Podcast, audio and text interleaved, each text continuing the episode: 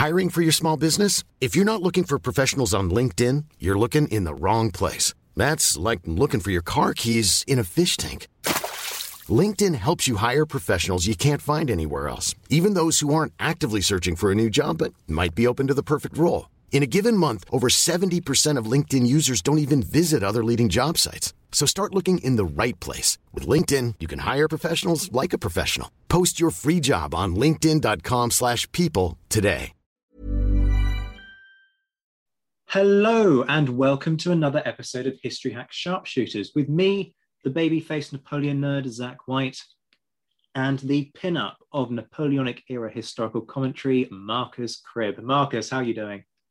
I'm good. I was looking around the room to see who else was in with us. Um, very flattering. Yeah, I'm I'm doing very well. Uh, looking forward to uh, today's episode. Very excited. Yeah, well, we are going to be looking at something that, let's be honest, I've been whining about doing for a long time now uh, we're going to look at the life of the soldier.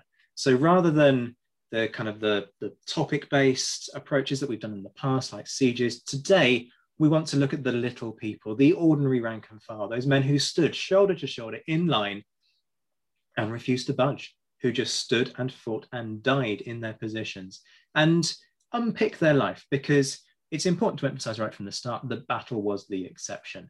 And so today we'll look at some of their experiences, the the pretty horrendous world they uh, were in, employed in, and and talk through some of those experiences. Yeah, you're absolutely right. Um, there's the old kind of saying, isn't it? War is 99% boredom and 1% uh, sheer terror. Uh, and I think that actually goes very well hand in hand with our world in the Peninsular War. Um, trying to do a bit of reading the other day on 1810, for example. And 1810 has one really big battle in it, and then lots and lots of marching around uh, the peninsula, lots of small engagements, but one big standoff engagement. And this ties in quite well with our kind of our favorite series for um, Richard Sharpe, Bernard Cornwell Sharpe, because we do see things like um, a bit of the training we see um, in Sharpe's regiment, we see how some of the men are drilled and drilled and drilled. Uh, we see the men trudging and on campaign for long periods of time. And we see a bit of some of these the famous, you know, saying the scum of the earth when they sometimes break down and sometimes when they stand, you know, when they actually should be running away in sheer terror and they don't. And uh, that kind of insight into the ordinary soldier's life, which I think is really interesting. How did they sleep? How did they eat? Uh, what motivated them? Yeah. See, I'm staggered that you've taken your research on to 1810 because you're writing a book, aren't you, on something that happened in 1809? Yeah, but this isn't Porto bingo. Um, though if it was and we were all drinking port, it'd be quite a pleasant game. Yeah, I'm, I'm writing about 1809, which is quite um, an interesting year to write about because it is the grand return of um, Sir Arthur Wellesley and his quick smashing of the French out of Porto, uh, which I think is just a fascinating battle, and I won't get stuck into now. And then you end up with Talavera, Sharpe's Eagle, um, and then it kind of slightly after all of the titles, slightly all retreats a little bit. And then 1810, I always kind of go, well, where do we take this? Because you've got Bussaco, which is just a brilliant, fascinating battle, both tactically and strategically. And then they march back, and you've got the lines of Torres Vedras and it's quite it then takes quite a while. And then from 18 and like summer 1811 to 1814 it's non-stop conflict uh, it seems like. So yeah it's quite a mixed pace in the peninsular war. Another reason i just keep finding it so fascinating the more i read on the peninsular war the more interesting it is. I don't think i will ever kind of seek that first for it. At some point we should probably do a kind of not idiot's guide to the peninsular war but a kind of a run through of the whole thing. We could do two people. idiots guide to the Peninsula War, couldn't we? Because that's well, effectively yeah, what we you know, you and me, we we qualify as idiots, I'm sure. Anyway, let's let's actually talk about what we're meant to talk about today, which is, of course, their lives. And I want to take it back to something that you've mentioned already, which is Wellington's scum of the earth comment. Because the, the most obvious thing to start with here is why did men enlist? Wellington very famously, on a number of occasions, turned around and described his men as the scum of the earth in the, the first occasion, and this comment is often misunderstood, the first occasion was as a result of plundering amongst his men following the Battle of Vittoria, to the point where a couple of weeks later, the countryside was still ravaged by men who were absent from their, their ranks, who were still busy plundering the locals. Um, Then he uses it again uh, at a dinner party, I believe. Um, he is he uses it actually as a bit of a backhanded compliment. He describes his man as the scum of the earth enlisted for drink, um, but then goes on to say, you know, it's remarkable that we made such fine fellows of them. So it's very clear that he has a very dim view of the rank and file. That, that's not surprising. Wellington was an aristocrat. I've often described him as a bit of a snob, and I stand by that opinion. You know, he is a product of his time and his class, if you will. The, the comment, in my opinion, is quite kind of unhelpful because I spend a lot of time as a historian trying to correct the interpretation that people have because people go, oh, yeah, Wellington said they're scum. And so everybody thinks, you know, these are the pickings of the prisons and so on, which isn't actually the case. Yeah, it, it's really frustrating when people go, "Oh, well, Wellington didn't like his men; he called them scum," and it's like end statement. And yes, you say it's so much more complicated than that uh, individual statement. Um, yes, he did call them scum, uh, but context is everything. Most people do not realize the context. The strongest point for that is after the sacking of the French baggage at Vittoria, where the men went looting, and it lost him what would then be a total victory when they could then follow up. And this happened a few times, but Vittoria was the main one for the amount of loot that was taken. Um, and then also context, the wider context. Last time we talked about Ciudad Rodrigo, Badajoz. I mean, Wellington, we said wept at Badajoz. If you haven't had an opportunity, I recommend people go back and listen to that because listening to our podcast, you might think that actually we're just always here to talk about how amazing Wellington is, especially me, um, how fantastic his victories are, and uh, you know what his armies are like, especially Zack.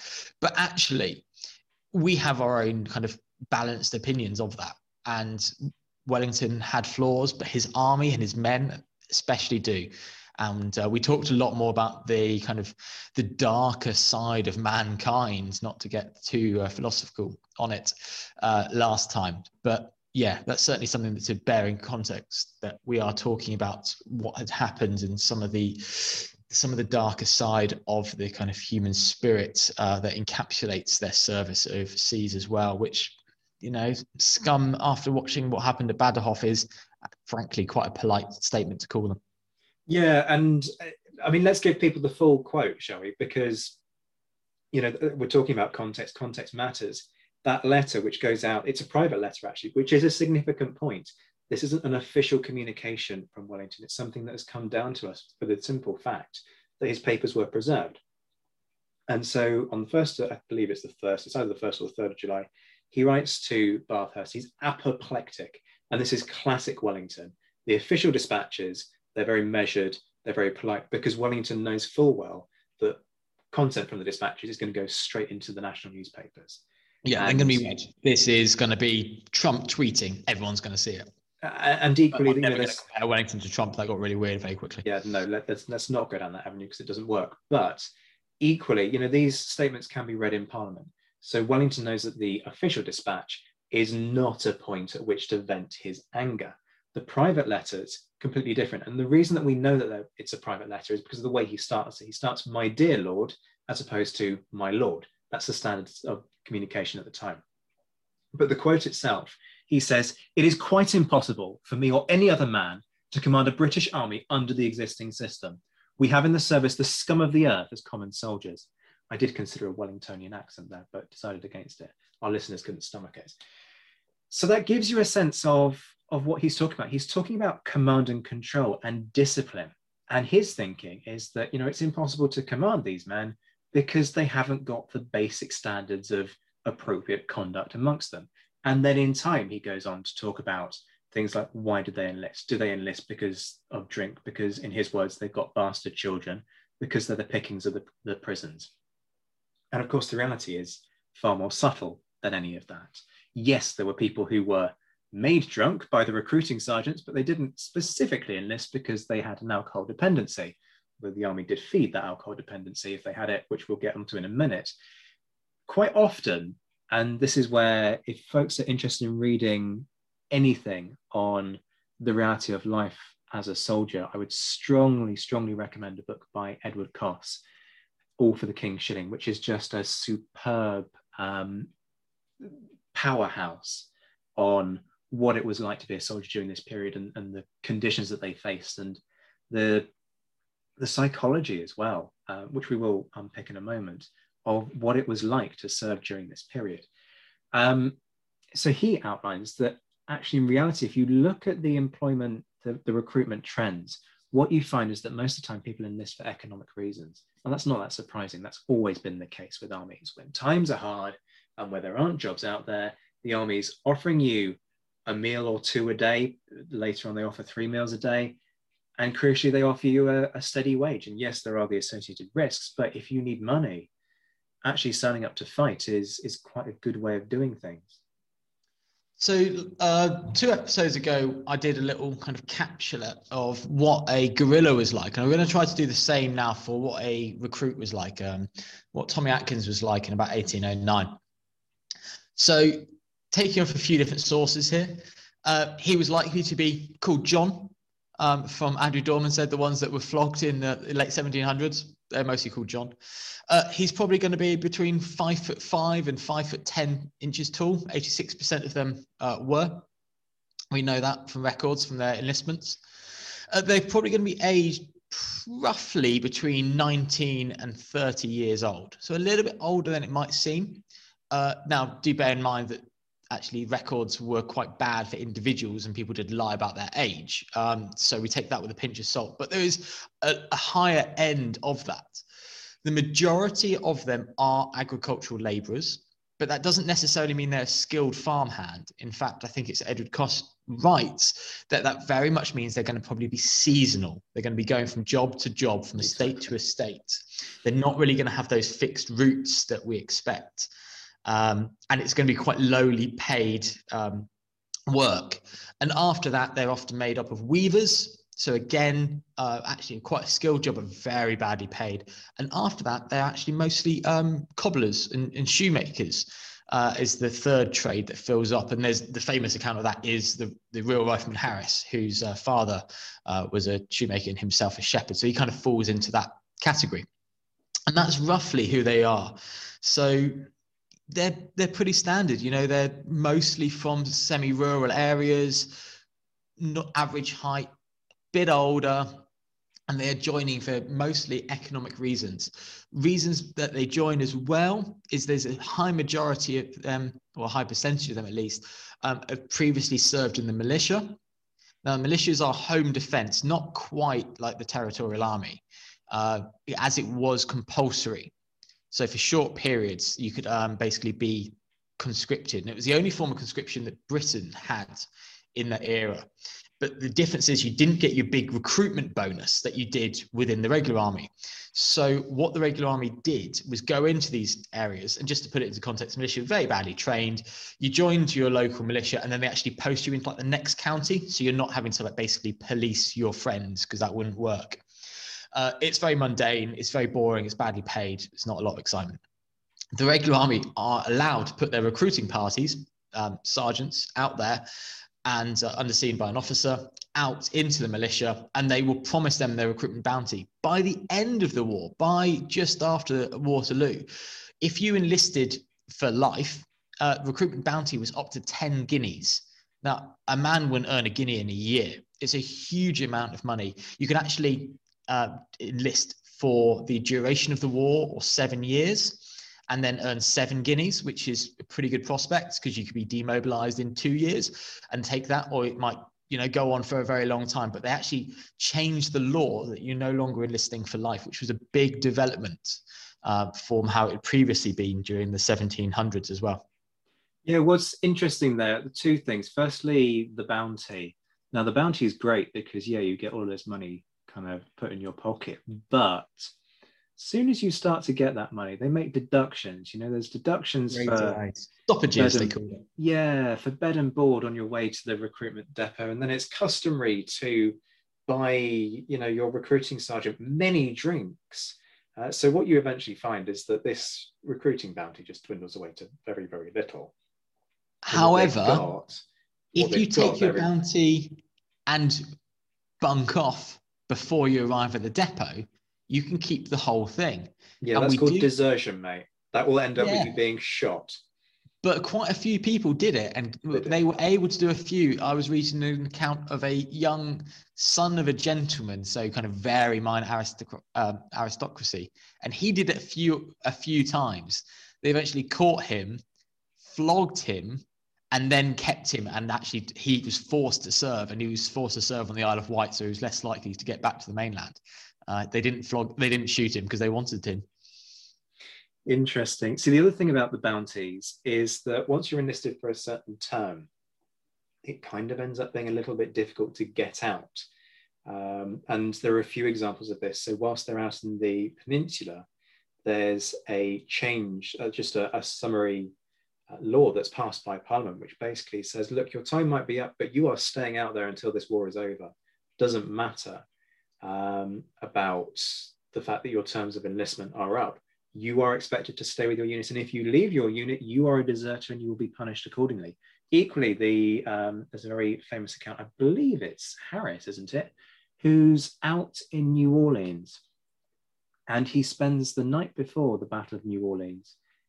Um, Marcus is shaking his head, saying, No, you've got the wrong person there. Somebody, and this is going to bug me for the rest of this recording, a soldier. Oh, it's Cooper. That's who it is. It's Cooper Fusilier Cooper, yeah, yeah. Um, Seven notes. Harris was too ill from uh, the lowlands and got malaria. Of course, so he, he was. Yeah, got Walcheren fever, didn't they? So Cooper spends the night before the Battle of New Orleans, basically trying to find the commander of the army, General Pakenham, to say, "Look, my time's up.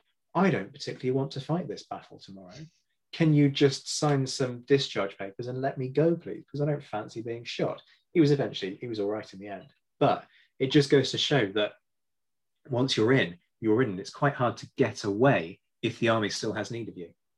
That's oh, it's quite funny. Yeah, I've forgotten that bit about Cooper. It reminds me of uh, great war film Platoon, where everyone's counting down how many days they've got left in the field, uh, and um, they want to just go home, and they literally go, "I get to go home tomorrow, but tomorrow the the enemy are attacking." Yeah, what good is that to me? Yeah, um, even the term bounty is kind of making me laugh because in the in the reserves and the territorial army, we get an annual bounty, uh, as a payment. And I hadn't, even though I'd read it a thousand times, hadn't joined up the dots that that's where bounty comes from. It was also the only time that if you read these old accounts, soldiers were allowed to go home for a, like a long period of time to see their family. They didn't get annual holiday, annual leave like we do. And uh, so they were given a, a piece of paper to prove that they hadn't deserted, and they were told to go home.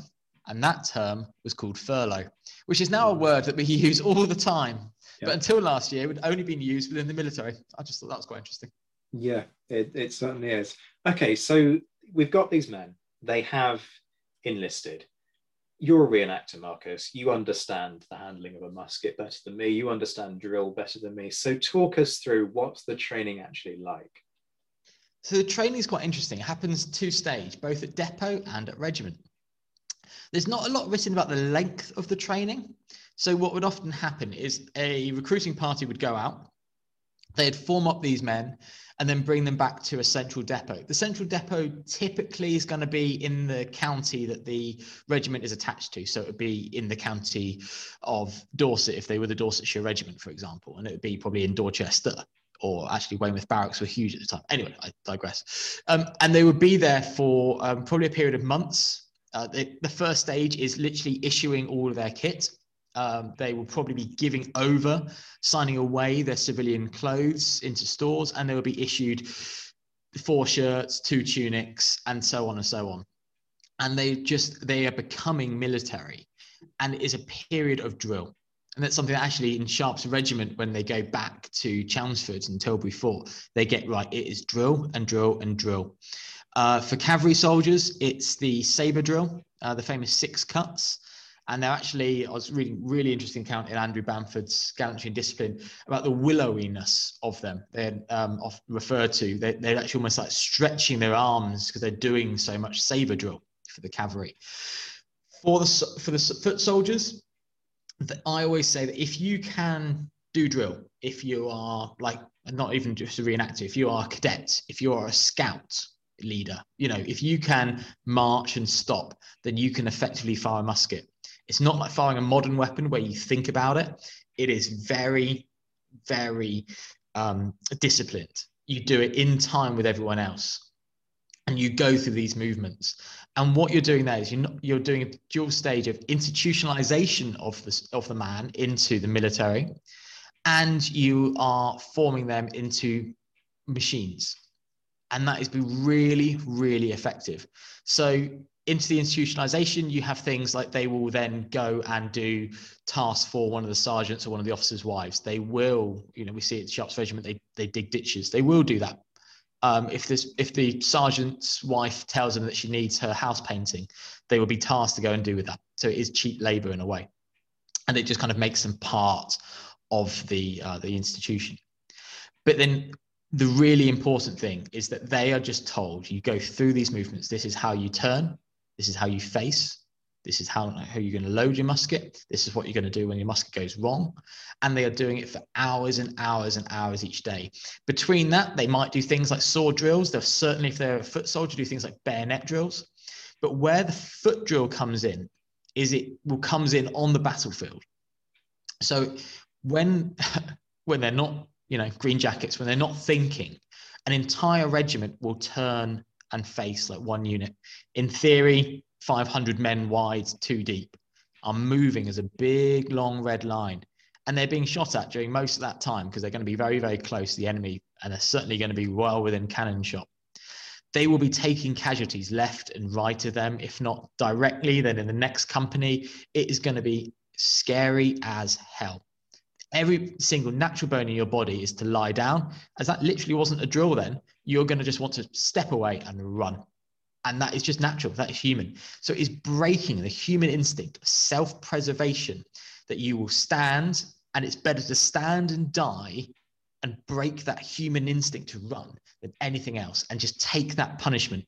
Wellington himself who said hard pounding this gentleman. And that is what they're taking. They are making machines out of the men that would take the order to move and stand and then walk towards the danger and this it takes a very long time once they finish doing it at depot, they will actually join their companies or um, troops if they're in the cavalry. Yeah. And uh, the training will continue under NCOs. And uh, that's really important that this is being taught by normally experienced men. We've just had the Revolutionary Wars, so they are veterans of overseas campaigns. They've possibly fought in places that these men have never even heard of. They've fought in places of South Italy, Sicily, Egypt. This is a world away when you're getting on board a basically a, a boat with a sail. Um, that you've never probably left your county apart from go to market day or to go and get, find employment. Um, so it's going to be a bit of an adventure, but that and even in itself is going to be quite scary. And so it's this bonding experience. And under all of that, they have the military discipline. They have getting up early in the morning, and they have infractions that are punishable by corporal punishment yeah there's so many ways that we could take that isn't there because we could talk about experience of battle we could talk about punishment itself but we'll, we'll get to those in in a bit but i like what you're saying about the whole kind of making these men into machines because as you say it's an automatum process isn't it it's yeah. about suppressing that personalized survival instinct and making the the the weapon in effect not so much the individual holding the musket the weapon is the, the phalanx, the battalion, the line, and its ability to move as one and fire as one. And rather than the sort of the modern day notion of conflict, which is very much about the individual and move, fire, maneuver, etc. That that's not how this works. Yes, okay, yeah. to an extent it works for the skirmishers. It's, it works more for the the rifles, but they are the exception rather than the rule. And 90% of that regiment is made up of the, the non-skirmishers, the, the men who stand in line, shoulder to shoulder. Yeah, you still have it today. Um, so you have drills that um, you call it RTR drills. That when you're shot at, you basically return fire, you take cover, you turn to appropriate fire. So basically, you fire some rounds and you get down your knees, and then you fire more rounds effectively. But it's that muscle memory, and I think it was listening to one of those old. You know, remember when you used to have DVDs Oh, um, oh, yes. and uh, used to have making of features. I think it was one of those. Band of no, it wasn't. It was Black Hawk Down, and uh, they were trying to teach the actors to basically, we're going to send you down an alleyway, we're going to shoot at you, and they all just went, oh Jesus, fuck, oh shit, and they go, yeah, that, that will work for some of you. However, the rest of you, you would actually be training. You'll be professional soldiers, which means you get shot at. Your response will be to shoot back, and you'll be able to do this and you'll do that, and you'll you'll do whatever's in the U.S. Army manual. But most of us, you know, myself included, if someone's shooting you for real, it'd just be so fucking scary that you're going to want to be going, ah, Jesus, I know what. And you're going, no, actually, that's not going to work. If you've got a thousand men doing that, you've not got a regiment going into battle. It is just going to fail. And so they're breaking that down as such a fundamental thing that actually it's just incomprehensible. And you said about Rifleman Harris, there's a really interesting account. I think it's the Battle of Vimeiro. And the man in front of him turns around to run and he slams him back into position. And after that, the man has just got a black mark against his name. Yeah. Everybody's just calling him a coward. And none of them would ever think of running. No, you're absolutely right. And this takes us quite neatly into the experience of battle and particularly the social expectations, which is something that we need to, to drill into. And so this next bit's going to kind of sound a little bit theoretical, but it's worth bearing in mind that this, this theory is put together based on detailed study of people coming off of the front lines. Um, initially, it was put together um, during the, the, the Normandy campaign. So mm. um, this is known as primary group theory, and a number of researchers used the opportunity in Normandy to interview people coming off the front line to work out what it was that was keeping them fighting when, when they were called upon to fight. And off the back of that, this kind of idea has been manipulated and reworked to work out what is it that motivates uh, a soldier. And it's effectively, you've got three main categories normative, coercive, and remunerative. Now, coercive does what it says on the tin coercion, basically the, the threat of punishment. The remunerative, again, does what it says on the tin. That's the rewards, whether that's plunder in some circumstances, whether that's pay, whether it's medals, whatever it might be, you're getting some kind of affirmation. But the normative is different because affirmation exists within the normative, but it's a very different way of doing things. And it's basically the expectation of your comrades. You are not a lone individual within a unit. That's the whole point of how an army is meant to work. You are part of a collective. And during this period, if you fail, well, in fact, during any period of history, if you fail to conform to the norms, the expectations of your social group, i.e., your platoon, you're going to be pushed aside. Now, during this period, that's actually really dangerous. Not only is it dangerous in the sense that, as you say, if you turn and run, you've got a black mark against your name, but equally, Marcus is doing a kind of knife and fork uh, mime at me uh, as we're recording this. If during this period, food is scarce in the army, yes, they're meant to be given food, daily rations, that they actually pay for that food and quite often don't get it. But because food is scarce, what these men are doing quite a lot of the time is plundering and sharing what they find in order to survive. And so, if you're ostracized from that primary group, from your platoon, from your mess, your odds of survival actually drop substantially because you're not getting a cut of the mess pot. Um, so, yeah, there are, there are a few reasons why you would kind of stand your ground and, and fight. But it's also interesting that there's a there's a counter to what you were saying about the guy who turns around and is almost sort of slapped back into place. Mm. Because I remember another um, memoir that I read where the the person writing it expressed their fear in, in the context of their writing, but they also talked about what it was that made them quell that fear. And it was quite simply a glance to the left and a glance to the right, looking at the people who are literally standing shoulder to shoulder with you and seeing that grim determination in their face and knowing actually, you know what? He's going to fight. He's going to fight. Yeah. I need to do my bit as well because I'm relying on them and they're relying on me. And that is what holds this unit, this army together. Yeah, I mean, from my, my limited military experience, as and I will the, you know the limited part on there, there is nothing more reassuring than having a fantastic leader or a fantastic um, like oppo next to you. I've been on exercise with the guy, and he's outstanding, like a super soldier, and you just feel so reassured. And then you've got some bumbling leader actually normally a staff sergeant, but it could be a, a, slightly clueless officer. And you suddenly start to feel like, oh God, our lives are meant to be in his hand if we ever go to war. Brilliant. But that kind of comes under the the umbrella of the British military regimental system. And not to get too theoretical on this, but that is so embedded in the military then and today. Today, how do you know somebody who was in the parachute regiment? Don't worry, he'll tell you first. But in all seriousness, then um, it would happen. And there were cases where they would be turning around and going, You are the first battalion in the regiment. Fight hard. Don't make the mistake you for the second battalion of the regiment. And that would motivate them. Really good account. Um, I was talking to Zack about the Battle of Bussaco recently, about the Irish that fought there. And at the end of it, Beresford, Wellington's basically one of his right hand men, comes over and goes, I'm really proud of you boys. Wow, the 88th Connaughts, you're better than I was expecting. And it's the collective agreement, the loyalty to the colours, literally then, uh, now a bit more figuratively, um, was second to none. You know, people would fight and die for a rag on a pole. Well, don't you think they would, Richard? Is is a line, and they would. They would fight and die for that um, for that symbology of their regiment. And they are knitted together. Yeah, you might think your mate in the squad is an absolute loser, and you're allowed to call him that. But if the guy from the other regiment does it, tribalism. That's my tribe. And our tribe's always going to be stronger than the other tribe. And what unites us together? Well, the tribe on the other hill's our enemy. So otherwise, we're all going to fight each other because we're all in, into these little semi tribes. But the guys on the other hill, probably dressed in blue, well, they're a tribe, and we're going to go and get them at the end of the day. And we'll put all our differences uh, together. The psychology of it is very primitive, but it is effective and it does work.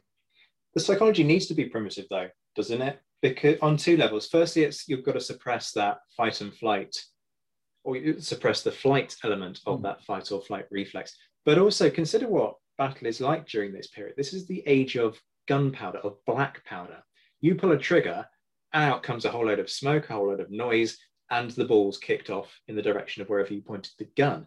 But because you've got 500 men firing as one, you kind of create a haze and so the fog, you have a literal fog of war that descends on battlefields because of the gunpowder smoke. And so therefore you can't actually see what's coming at you. All you can see is a few yards to your left and your right, and everything else is, is, shrouded in smoke.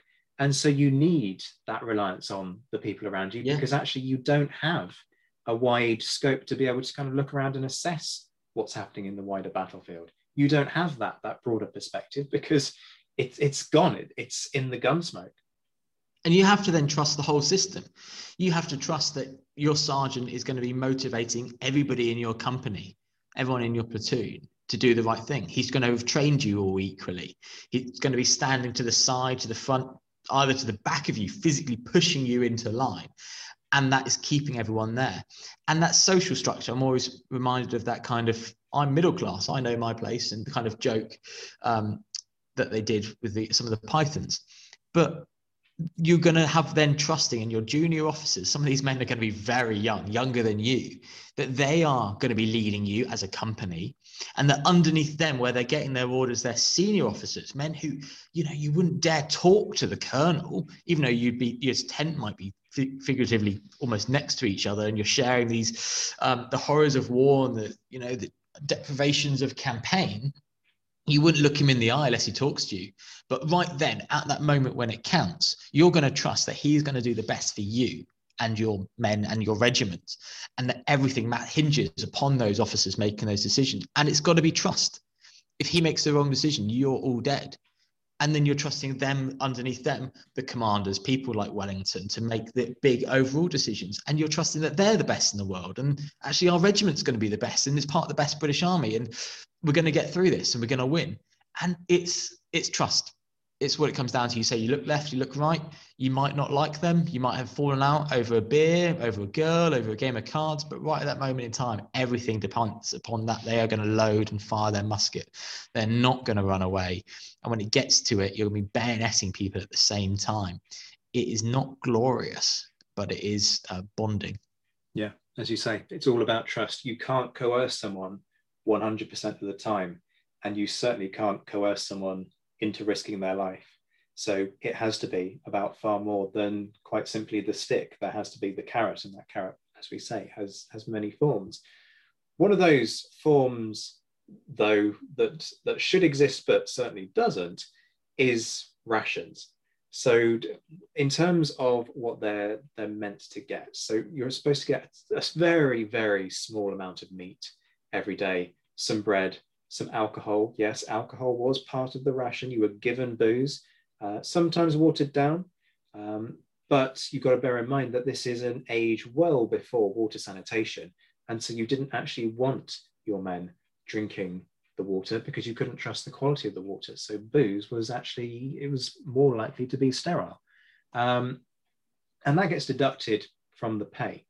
And what you then see is that the the army on campaign quite often doesn't get what it's meant to get in rations. And there are even instances where Wellington looks at the poor quality of the supplies his men are getting, and he explicitly orders a reduction in the deductions from pay, i.e., they're deducted less because the meat is of such poor quality that he goes, you know, this is not worth the the amount that we're we're taking from them.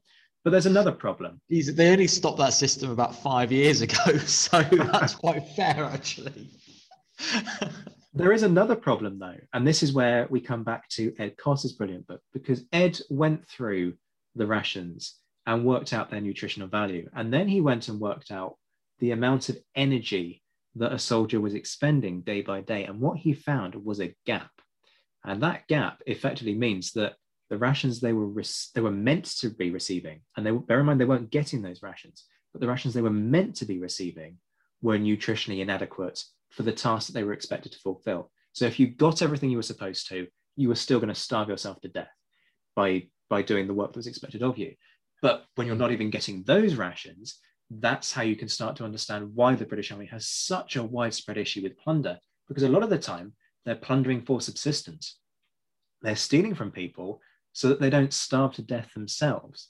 And that's where the, the issues start to come in, because as soon as you go off to plunder in order to actually be able to eat tonight, and therefore be able to, to be able to march the next day and follow your orders, then you start to get that very grey dividing line about at what point does plunder for survival stop, and at what point are you lining your own pockets with the shiny things that you find along the way. Yeah, I'm trying to think back to um, some of the stuff with the rations and the feeding. I think roughly uh, an average kind of UK male needs between two and, and two and a half thousand calories intake a day. Whereas a soldier on campaign needs about three and a half thousand calories, which is about the same as an Olympic athlete. And we think of them eating Mars bars, like tens of Mars bars for breakfast. That's what we're now expecting people to have. And these days, we've got things like energy drinks and chocolate bars. Then you are, have got bread, cheese, meat, dried peas, that kind of thing. So actually getting the calorie intake you need without going purely onto like red meat is really, really difficult for that number of men uh, to get together. So, however hungry they are, they, even if they're eating lots of bread, they are probably not getting the substance that they need, like you say. I've just got Richard Holmes's brilliant book Redcoats open in front of me, which I've been uh, looking at in preparation for this. Yes, we do really do prepare for these podcasts. We don't just do it off the the cuff. Um, we we at least try and pretend that we know what we're talking about.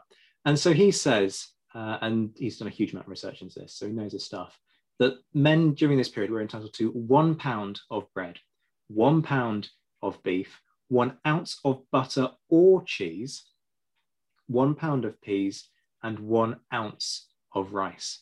Now, I don't know about you, but to me, that sounds like one meal. And that's your ration for a day. And so you start to understand why the communal society ends up being so crucial because you take all of those individual rations and you put them together into the mess pot and you create some kind of stew or a broth. And then you chuck in a few potatoes that you dug up from a field when the officers weren't looking. And that's how you start to bring together enough to be able to, to keep going day by day.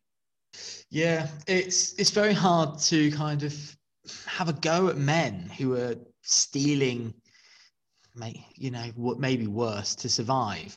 And this is where it's the grey area.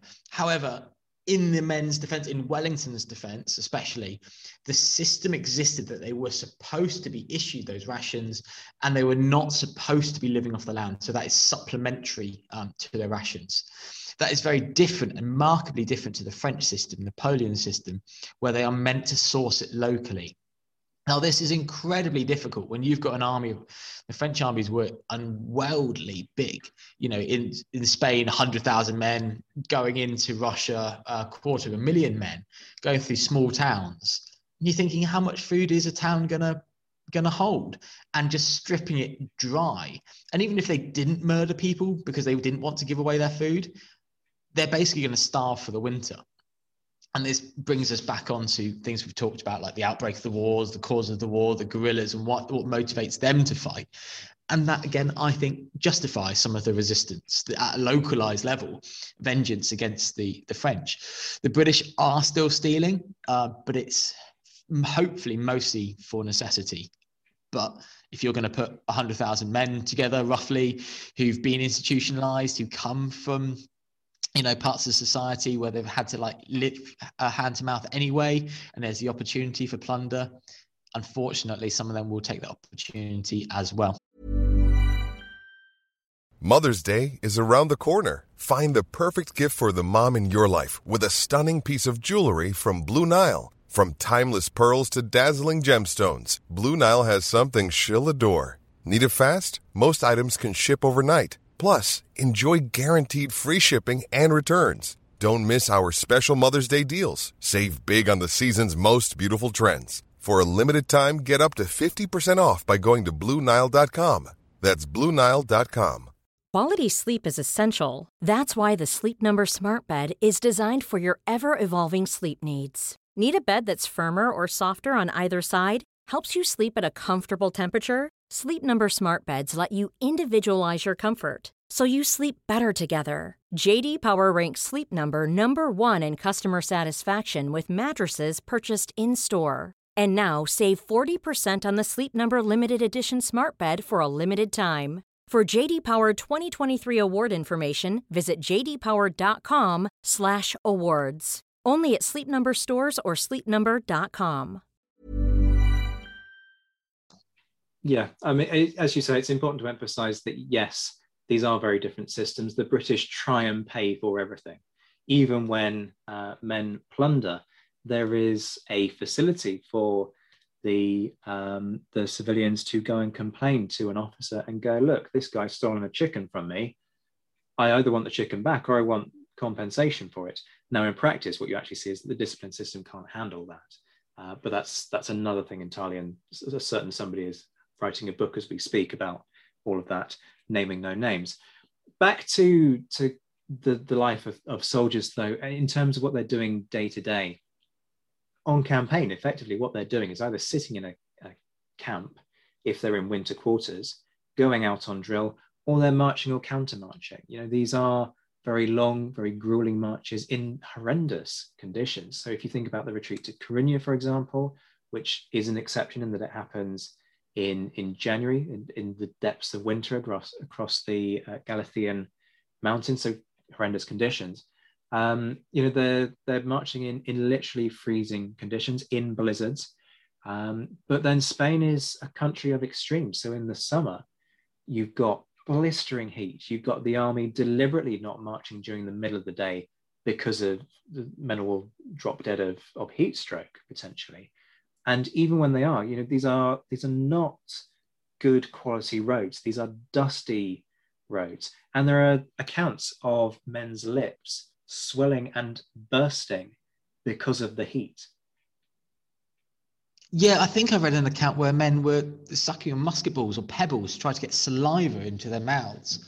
Um, and the other thing that isn't taken into kind of history books because it's not exciting is the monotony of being on campaign is interspersed with jobs like picket duty. So that's sentry duty to you and I. Now, this is not easy to write about because often not a lot would happen. This could often be uh, you have forward patrols of the cavalry going out and they'd be doing uh, a picket or sometimes called a vedette uh, near things like bridges and roads and places like that. But you're going to have wide screens of these pickets going out um, from the line regiments, from the normal soldiers as well. And it's just going to be on a rotational basis. Um, to put it in some context, uh, basically, picket duty, um, sentry duty is incredibly dull it's the most unpopular thing that anyone can really do because it by necessity means a lack of sleep. During the middle of the day it's just boring because you're staring into empty fields or empty woods hopefully. Uh, at night time it's depriving you of sleep. You're probably going to be doing it for two to four hours at a time in very small groups normally in pairs um, but you're discouraged from talking in case you give your position away so you're just there whilst everyone else is, is snoring. Or if you are asleep you're expecting to be woken up and told you're now on sentry duty, which is just the most unpopular thing you can do to somebody at two in the morning. And that's interspersed with the fear that what's that broken twig? That rustling? Is that a deer? Or is that a French patrol? Well, I think it's probably just a deer. But do I fire my weapon to warn everyone and wake everybody up? But it could just be a deer and that's just going to piss everyone off. Or if it is a French patrol, he could kill me before I raise the alarm. And now this is my only opportunity. And you're then giving these men, who again are part of the machines, n- next to no education, probably none, that snap moment of decision. And you're kind of putting them on knife edge. And that fear, just a quick noise in the middle of the night. What was that? What was it? Are they speaking French? And it's just gets the hairs in the back of your neck, just that quick moment. And they've got to make that decision. And that's that's sentry duty for you you know activates that kind of almost primeval instinct doesn't it?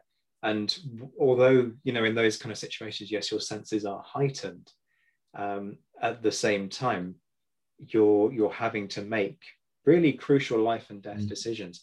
But the other side to this of course is that plenty weren't doing what they were supposed to be doing on sentry duty. And there are some great accounts that i've come across of men who were drunk or they're busy actually having conversations with their counterparts on the French side. Um, yeah, that happens, especially when there was like a river. They would go down. I've seen a few, and they would swap items like tobacco and play me maybe play cards with the French. And it reminds me of what we now think is mostly the fictionalized Christmas truce um, of the First World War. But it certainly happens, especially when we're talking about these ranges. I'm pretty sure it happened the night before Talavera uh, the the armies went forwards and had a bit of a chin wag, and then the next day were murdering each other. Well, Talavera is an interesting one because you've got the night attack, haven't you? Mm. Which is and that's it. The, the sentry duties yeah. on one of the hills under Hills, um, literally, this is not confusing. Hill's Brigade, General Rowland Hill, um, is on a hill, and uh, they think they're back well within the line, so don't need to put out pickets, don't need to put out sentries. In fact, actually, they're on the forward slope, not the reverse slope, so they should have sentries out. They don't, and they get attacked, and there's mass, mass confusion. Uh, and it just goes to prove, you know, oh well, we won't put sentry duties out. Everyone gets their head down because we're tired. We've been marching all day. Just so happens to be the one time that the French actually attack in strength at night. Yeah, uh, that definitely happens. We should probably start talking briefly about discipline as well, shouldn't we? Because that was a, a crucial factor. I think we life. probably should. I think you should probably start talking about discipline and uh, see where we go. So, I mean, I've talked about this before with Alex, as everybody knows. Um, the, the episode is out in the archive somewhere. Um, I'm sure it's on YouTube. Um, and if you're not subscribing on YouTube, then please do go and hit that subscribe button because it helps because History Hack gets advertising revenue from YouTube. So, you know, you're, you're helping us to keep going. It's a little publicity thing aside. So discipline, I mean, there's no getting away from the fact that the British Army is an army that flogs. There is um, one of the, a, a really good book actually, for the most part, written by Roger Norman Buckley on the British Army in the West Indies and he talks about discipline. But much though I love his work and I love his methods, boy is he off the mark because he describes the the the army system as terror and torture as public spectacle. And what he's done is he's looked at what happens at the very top of the discipline structure. He's looked at the fact that the army flogs a lot. I've looked at about nine and a half thousand cases, added up the number of lashes that the courts issue, and it comes to about two million, or as near as makes no difference. So yes, the army flogs a great deal. It's so it's it's right. it's torture, yes, in one sense. Is it terrorizing? Well, these floggings take place publicly. The regiment is paraded in a hollow square. The the guilty individual is brought forward. He's tied to a tripod, and the drummer boys of the regiment flog him in full view of the rest of the regiment. So it is public, and the idea is that it's meant to act as a deterrent. So you can see why he comes up with this uh, with this judgment. The reality, as I explained to Alex, is that there is much, much more going on behind the scenes. Yes, you have these individuals for whom examples are made, but there's a whole vast kind of criminal underbelly that's going on out of sight. Well, it's not actually out of sight, but it's it's deliberately ignored. that means that these individuals are in, in effect the unlucky ones. And there is far more pragmatism in the system, there's far more discretion in the system. You have officers turning a blind eye to their men's plundering because they know the men are starving. You've got officers lining their pockets themselves. Sometimes they're as bad as the men. You know, there's this system out there of being on the make. You see some nice little souvenir and go, yeah, that's going to look great in my country house back home. And so you see the officers sometimes taking these things and, and keeping hold of them. And there's this whole culture of it going on out there. Um, so it's it's it's difficult to to describe this system as terror and torture. The other thing you've got to bear in mind is that the army, or the courts, I should say, issue two million lashes. Not all of those are inflicted. You have this system whereby men will take as much as the the officers believe the guy can take. So a, a doctor, a medical officer, is in attendance at the flogging, and they have the ability to step in and say, no, no, no, you can't flog this guy anymore. He's had enough. Now, sometimes they don't step in but other times they do, or the officers themselves allow themselves to step in and go, right, you've had 100 lashes, which, you know, let's not beat around the bushes, is still horrendous. But where you've got 1,000 or 1,200 lash sentences being handed out, to only take 100 is serious generosity. They say, look, you've had 100 lashes. And one of the, the best um, anecdotes that I've ever come across is of an officer who every 25 lashes turns around to the men, the remainder of the regiment, and says, Look, if you will vouch for this guy's behavior, I will stop this flogging. And it takes uh, uh, something like 100 or 150 lashes before somebody turns around and goes, All right, sir, I'll vouch for him, which shows you something about the honor that exists within these regiments and those kind of societal expectations that they know that if you overstep the mark, and you're not one of those ones who generally toes the line, if you're a bit of a toe rag, you deserve what you get. And it shows that they have the faith in the system that actually the officers will uh, punish to an appropriate extent. So it's far from being kind of arbitrary in nature. Uh, just toe rag, horrible naval term. Uh, the men weren't that bad. They weren't sailors. Jesus sake. um, 1200 lashes, that has got to be a death sentence, though, isn't it? I mean, even if with medical people present, I mean, you're you're going beyond taking the skin. There's not a lot of flesh on your back. Uh, 1200 lashes is that the equivalent to a death sentence? Uh, yes and no. It's not the legal maximum. The legal maximum is 1500. So you can. You oh, that's sent- right then. Yeah, yeah, exactly. so you can sentence somebody to 1500 lashes. Now there is a push from the the king himself who reads um, in, I believe it's 1807, he has to confirm some of the, the, sentences, particularly if the trials take place in the British Isles. So they're sent to him for confirmation. And he looks at the, the sentence of 1500 lashes and he, if he offers his opinion that 1000 lashes, in his royal opinion, is more than enough to ever be sentencing somebody to. Now, that's not legally binding. Um, so there are instances after that where people are sentenced to 1500 lashes, but they then don't receive them. Because, as I mentioned, there are ways where officers can step in, and one of the things they can do is replace that punishment for something else. So, transportation is um, sometimes an option. Equally, in certain um, circumstances, you can um, order somebody to enlist for life and then they're sent to a penal regiment, usually somewhere in the West Indies. Now, that is a death sentence because they're known as the fever islands, because of malaria and, and the, the diseases out there that there isn't Western immunity to. So you've got kind of a, a complex system. Something else that's really interesting about um, the, the, you mentioned the Navy and kind of the comparisons between the two. See, the Navy has a much lower lash limit, um, but people sometimes say, ah, but you know, this kind of counts itself out because in the Navy, you might be sentenced to two dozen lashes, but they're inflicted by the bosun, you know, one of the really mm. burly, sturdy individuals within the ship who's who's you know built like a, a, a tank effectively. Um, and you know, in the army, there are drummer boys, and so you know they're, they're little boys pre-puberty. You know, it's not going to hurt quite so much. The interesting thing, and this comes um, back to Eamonn O'Keeffe's research, who's looking at military music. In actual fact, they were teenagers.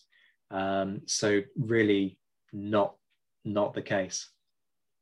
Yeah, uh, I'm glad you picked up on that. That's something I was uh, keen to flag is actually yes sometimes they would join as drummer boys but they actually might stay with the band for a long time or they might transfer into the band and something that's coming out and i really think more needs to be made of this is there were certain regiments who thought it was fashionable to hire men from what were then known as you know the windward isles the caribbean and it was it was a, a, kind of a fashionable thing. I think it goes it's you know as recent as the Second World War that we kind of thought the American black GIs had a you know good ear for music and rhythm and jazz, and it's a wide stereotype. But it did mean that some of the regiments actually were hiring um, entire bands, so like twenty um, black men.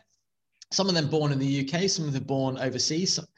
Um, and just something to pick up is you, I do see these horrific comments online, and I and I oh, jump on them and spend far too long on them. Where you go, oh well, the BBC did a casting of Vanity Fair, and one of the soldiers in it was black, and that never would have happened. You go, aha. Well, actually, you got 20 men; they were black, and after some um, time as the band, they would actually just naturally transfer into the regiment there were whole regiments of the colonial marines who were raised out in the Caribbean, and after their service were then transferred into the wide, wider, wider Royal Navy. And we know some their careers get a bit lost. So it wasn't just as clear as that, and we actually do end up with some cases of um, some really ethnic diversity. That not to say you know it's less than one percent, but it was there, which I think is really nice and really interesting.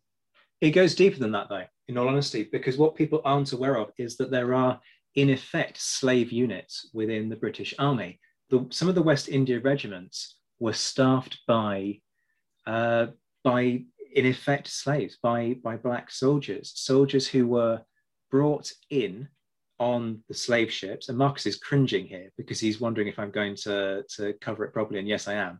So, because yes. they weren't slaves. well, they're, they're, slaves up until the point when they're forcibly enlisted, which is yes. what I'm getting at. So the slave ships come in, and we talked about recruiting sergeants. One of the options out in the West Indies, where it was very hard to get um, hold of individuals who were hardier when it came to the climate and the disease, one of the options was to recruit directly from the slave ships. Now, those slaves didn't have an option, they were slaves. And in effect, the, the individuals were told, right, you're going with this individual. The army, in effect, buys those men and those slaves are then freed upon the point of enlistment. They don't have a choice in that.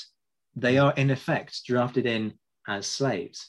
And then once you're within the system, you've got to bear in mind that you are expected to adhere to the the, ex, the army's laws. And the army's laws, which can flog you. They, they, we had something we didn't mention. The armies can brand you. Yeah. Um, often with like a tattoo type brand, but they can brand you. You know, they uh, can mark you. But yeah, the reason I was cringing was the, the use of the word slave. And yes, they were slaves up until the point of enlistment. Uh, and I yeah. think that's important. But yes, you're right to say how they were. Some of them, not all of them, there were calls for volunteers, and because they could then be freed. So it's a double-edged sword at best. Uh, and I think there's a whole lot of area out there about the black soldiers that needs to have some work done. I've listened to some very interesting talks recently about the black prisoners of war that were brought over from the French regiments.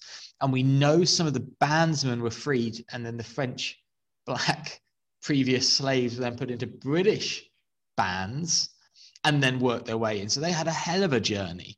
Um, but we don't often know what happened to them after they were in the band and what their career path was. But certainly some of them would have been in a regiment. And it's quite a strange thing that there's a, a, a boy basically known as Jimmy Durham uh, who was adopted by the Durham Regiment in the late 1800s. He's often thought was hailed as being the first black soldier. And that isn't the case. There were black soldiers uh, in you know the British Army. And also, if they were living in Britain, you know, we have officially abolished slavery within the British Isles. There's no racist laws that I'm aware of preventing people of any ethnic minority joining the army. So it's equal opportunity. You're all going to go through this slightly repressive regime effectively, um, which means that there, it might not be as whitewashed as sometimes we look at. You will have uh, people of all sorts of different backgrounds. I mean, there's one other thing that we just need to mention. We haven't got time to do this properly because it needs a whole episode in itself. But another significant um, ethnic group that was not drafted into the British Army per se during this period, but which served shoulder to shoulder with the, the British, is of course the East India Company mm. out in India, which employed sepoys. You know, you have whole battalions of Indians uh, serving alongside and being a, a crucial part of Britain's imperial presence, if you like, out in, in the subcontinent. Yeah, and with the sepoys, I mean, they were um, their terms of service was for India only, and that's why they kind of were justified to pay them less. Though I can't deny there's probably a, a racial, racist element to that. However, uh, actually, under a vote, I think internal vote, some of them did volunteer to go to Egypt. And this is the kind of famous uh, campaign that gives the Battle of Alexandria, where the, the Gloucesters turned around and got the back badge, and we're, we're fighting against the French in the desert. But with that, the summer regiments of sepoys under General Baird, and Baird for Sharpe uh, readers will know from the, the India prequels and uh, he actually goes out and leads this expedition where they march across pretty much from eastern Egypt all the way across to western Egypt. Uh, incredible feat, and they do this by sending out like patrols days beforehand and who drop off extra supplies, and they kind of spread out so not all the men um, drinking from one oasis and things. It's an amazing feat. But the, the sepoys do that as well. And it does mean that the kind of the army in Egypt in 1801 is going to have a mixture of European and sepoy units as well. So uh, that's before we start looking at the allied units of Greece, Crete, Malta. Uh, and a whole uh, rainbow of nationalities, actually, which I think deserves its own regiment, uh, its own uh, episode because they were their own regiments, in, including Corsican and French, and it's amazing. It's amazing. Uh, basically, you name a country in Europe, and the British actually had uh, a unit affiliated with it at some point or in some way, and men including from all different backgrounds. We certainly had Swiss men in British regiments, um, including the French. Uh, definitely include the French. And um, so it kind of brings us on to we've talked about some different uh, races in the British Army as well, uh, which uh, was you know is, is not talked about. But we talk about the aristocracy being at the top of the regiment, and we talk about the scum of the earth at the bottom. And what we don't often think about are the middle classes who kind of fall between the cracks again in history. And something that is never mentioned in Sharpe because it doesn't fit into Bernard Cornwell's narrative. As much as we are fans of his work, he he neglects to mention something on purpose because he wants you to think that Sharpe is the odd one out. He's the only one ever who's kind of been made up from the ranks, uh, which isn't the case, especially in the rifles. Actually, it was relatively common. I think one in 10 men. But what they actually had was its own class of men to do this. So what they had was a thing called the gentlemen volunteers. And these were typically younger men from um, average means who were educated enough and had a bit of refinement so they kind of were like an officer you know, they had a bit of an accent, they had a bit of education, but they couldn't afford the full commission because you were talking hundreds of pounds then, which is equivalent to tens of thousands of pounds now. So they enlisted as a gentleman volunteer. That meant that they would serve as a soldier, dress as a soldier. I haven't yet found any uniform distinctions uh, as a reenactor. I'd quite like to because I think it would be something to highlight.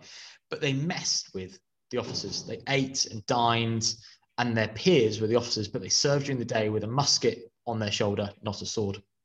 Yeah, you're absolutely right. The, the purchase system is is the key thing here. What folks might not be aware of is that there is this system of purchase within the, within the army. You can buy your way up the ranks, all the way up to I think it's it's colonel, and then beyond that it's promotion based on seniority. Promotion only after lieutenant colonel. Uh, yeah, yeah.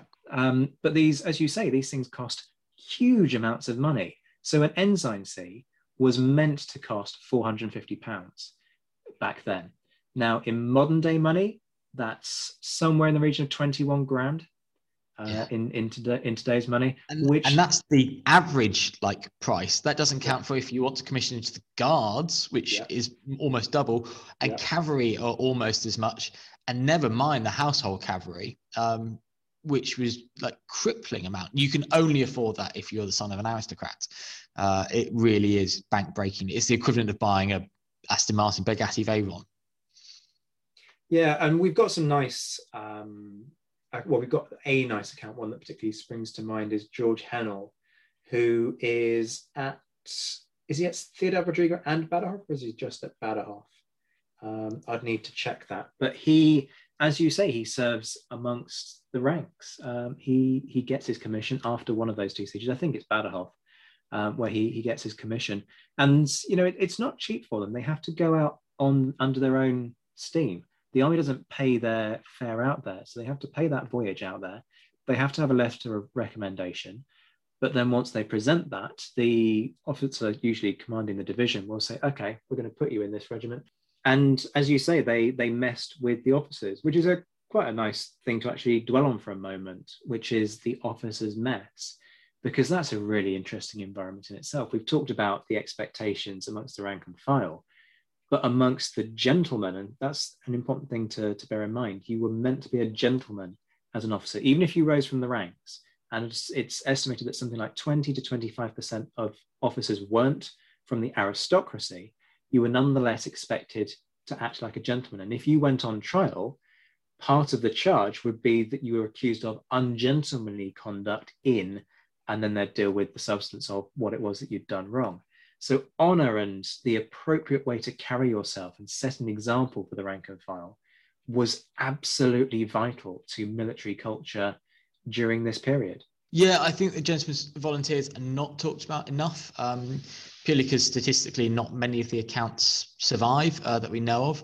It's also something that I think just it's got its own interesting thing. I keep wanting to find a uniform distinction. I, I don't think one existed, but to think that we often think of Sharpe being the odd one out for being a man who, you know, he's promoted from the ranks, so he doesn't really belong with the officers and he doesn't really belong with the men, but he's got the privilege of a commission now, um, it's kind of protecting him a little bit the gentlemen volunteers, yes, they're messing with the officers. So I mean, you know, dining. I mean, you know, not messing with them as in practical jokes. They're dining with them. They're they're socially going to be friends with the very junior, the ensigns, the second lieutenants, depending on the regiment, the lieutenants. They're probably not going to be friends with captains. Um, so they've got a really small social circle. But during the day, they're marching in the column. They're probably out on picket duty. They're doing these kind of tasks that are expected of a soldier which puts them in a really strange position. They don't have the protection of a rank ever, and they have the kind of the, the job, the role, the horrors of fighting on the, the front line with a musket. So I think, yeah, they deserve a little bit of highlighting and recognition because um, we try to, well, certain authors try to downplay that they almost didn't exist because it destroys the narrative of the few that made it through. But they were there. And like you say, they're kind of waiting that when an officer dies, his position can be sold at a lower price effectively at the demand of the colonel. So they're waiting for dead man's shoes to, to fill it in. Um, other officers, they're quite a mixed bag, aren't they? Yeah, they really are. So, as we say, the majority were wealthy, they came from aristocratic backgrounds, uh, which was kind of essential to be able to participate in the mess culture. So, there's a lot of gambling, there's a lot of drinking. Um, there is an expectation that you are able to chip into those costs. Um, and if you can't, then you you're not part of the gang, as it were. And so there is that scope for you to be ostracized. And this is why Wellington doesn't actually believe that being raised from the rank works, because if you don't have that independent income, you can't maintain yourself in, in an expect to an expected standard. That therefore means you incur debts. Now, incurring a debt is an ungentlemanly conduct, even though all of them were doing it. Um, and that in turn leads to the, the these officers who are raised from the ranks um, finding themselves in a really di- difficult situation. Uh, equally, you've got that issue of command and control, and the fact that these men know that they've come from the ranks. They know that the um, the rank and file know that they've come from the ranks. They might be deployed in a different unit, but that doesn't matter. The fact is that you know these men are going to be more advanced in age and they're going to be in the lower ranks of the army. And so they're going to visibly stick out when some of the ensigns are pre puberty, you know, 14, 15, 16 sometimes in terms of age.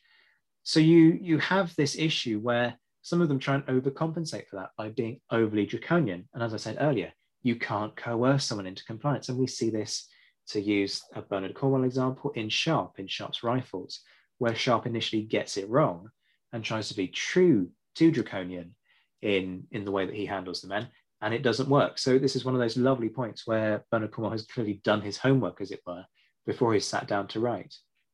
Oh yeah, Cornwell's certainly done his research. He chooses, I think, on purpose to to miss things out to make a lovely narrative. Uh, certainly, I think he admits that um, quite recently in an interview I saw. He said, "Look, I change history. If you don't like that, deal with it. Uh, it's not meant to be factually accurate." And I kind of like that. Deal with it. Um, yeah, but even as recent as actually a very young Winston Churchill, he joined the army, and I remember him because he joined a fashionable uh, cavalry regiment he wrote home saying how much money he would need on top of his wages um, to make a living in the mess. It's not uh, that recent. The stereotypes kind of been broken. Um, and certainly uh, it's not the case anymore. And uh, friends of mine who are officers would jump up and down and say it's not. You know, anyone could be an officer. I believe that that is definitely the case. Um, but that kind of solidifies the purchase system, what it's all about. And I've seen it justified by, I think, two authors. And what they're saying is you actually got an investment directly into the army and directly into therefore kind of the system uh, being held by the government so you are paying well out of pocket for your position therefore you believe that the system is correct and you are willing to not only basically incur yourself into debt, but to fight and die for the system that's putting you in debt. So your investment is in that, and your loyalty is not only to them to be to your regiment, but to be the system. And that kind of prevents levels of reform. Remember, your parties back then are Tories and Whigs. We don't have Labour, Conservative, Liberals. They, even Liberals aren't like a form thing. They're the they're the Whigs. So you're kind of anti-reformist because well, I've paid 485 pounds for my uh, ensigncy. Uh, you know, I'm going to have to pay 650 pounds for to be a lieutenant. Well, by the time I reach colonel, no, I want that young lad to pay his way up. I don't want to have him in the system because that's what I did, and so the system repeats itself, and it kind of prevents mass reform of the army.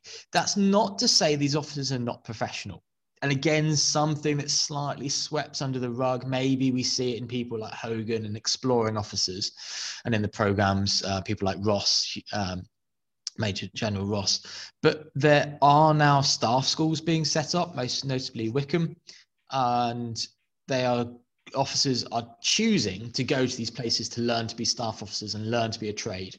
It's worth highlighting, I think, that uh, the Royal Engineers and Royal Artillery have always been taught, uh, notably at Woolwich, where they've learned to trade mostly mathematics and algebra and things that they need to be more scientific. But now where staff college means actually they're already on their path. So they're mostly doing it to reach their promotion eligible for major. And this starts to professionalize the army. And there's actually a little divide in the army about what's the best system. And eventually the staff college system works and wins. Yeah, I mean, Sandhurst is set up in what, 1812, I think it is. Yeah, it's um, one of the um, later ones compared to yeah. places like Woolwich. Um, and it's worth saying, though, that this this period that we're looking at is a real transformative period in that process because early on, this isn't a professionalized officer corps. When the British Army goes out to carry out the Flanders campaign in the mid 17, early to mid 1790s, the commander in chief, the Duke of York, finds that he's got huge problems because the officer corps is, is not staffed by profession, a professional body of officers. You've got the purchase system being abused to the extent where people are, uh, fathers are buying their baby sons commissions into the army so that they serve the relevant periods of time whilst they're still growing up.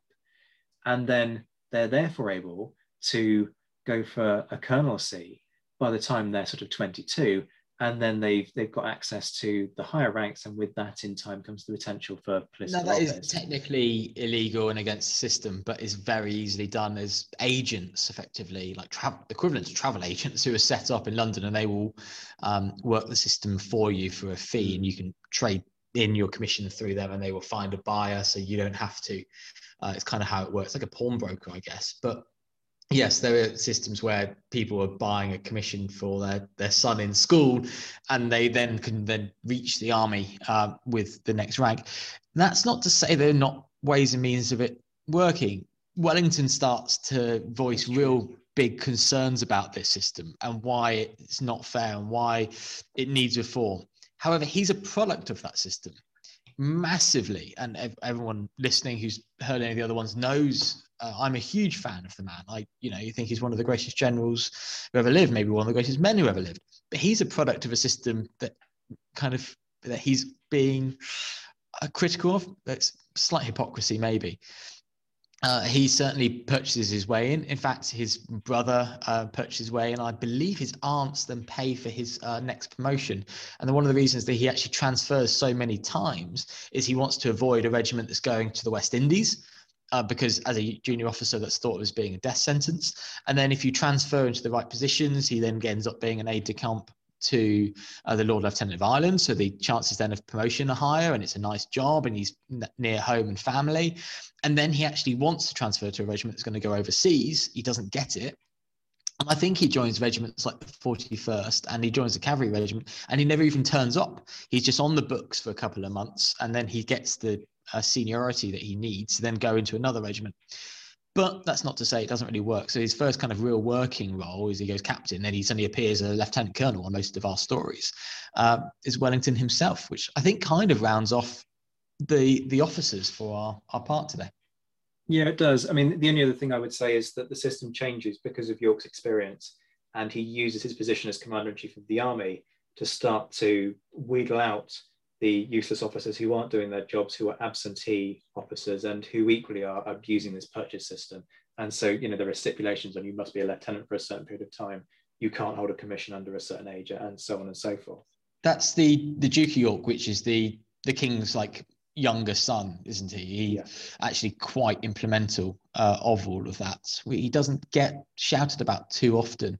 Um, we, we, actually see him in Sharpe's regiment. He has a joke with Julian Fellowes, uh, but I don't think he has any lines. Um, yeah, he, he's a really interesting kind of reformer, and sometimes you need bureaucrats and reformers um, to take the army forward and professionalize. And you do end up in the late 1800s, this kind of dual system where there's purchasing still potential, and then there's proper um, officer academies as well, like Sandhurst. So there's a real duality to the army. So I think that kind of summarizes our, our days. The army is clear cut as we thought. Is everyone joining going to be the scum of the earth and then just wanting to rob? No. Is everybody going to be um, a 17 year old white um, you know, boy from London. No, they could be mixed race. They could be from um, different backgrounds. They could be a gentleman volunteer. Are the officers all aristocrats? No, but the system is against them, so they need money or an opportunity to get them there. And that really encapsulates um, what the army is about.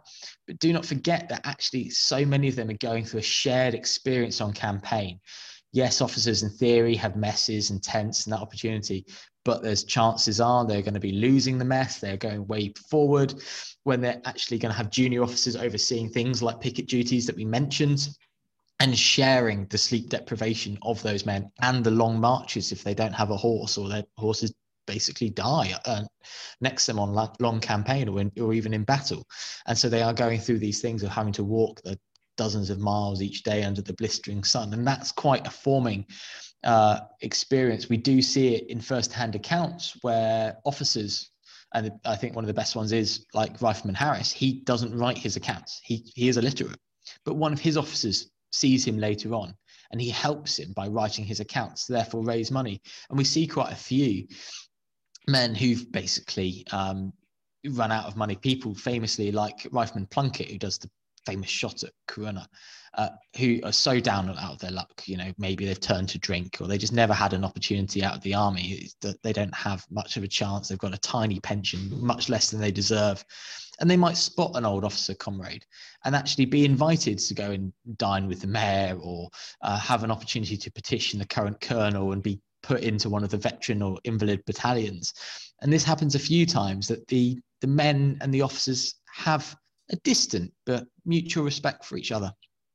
Yeah, it's by no means a perfect system, but it's a system that works well enough to function and and ultimately to defeat the the French comprehensively. Yes, with the help of Spanish and Portuguese allies, but the British system, this old kind of odd mishmash of of some pretty arcane principles, ultimately is able to triumph over a more egalitarian French system, which is based on promotion by competence. Um, it's it's an odd paradox of the, the Napoleonic Wars, but it's part of what's so interesting.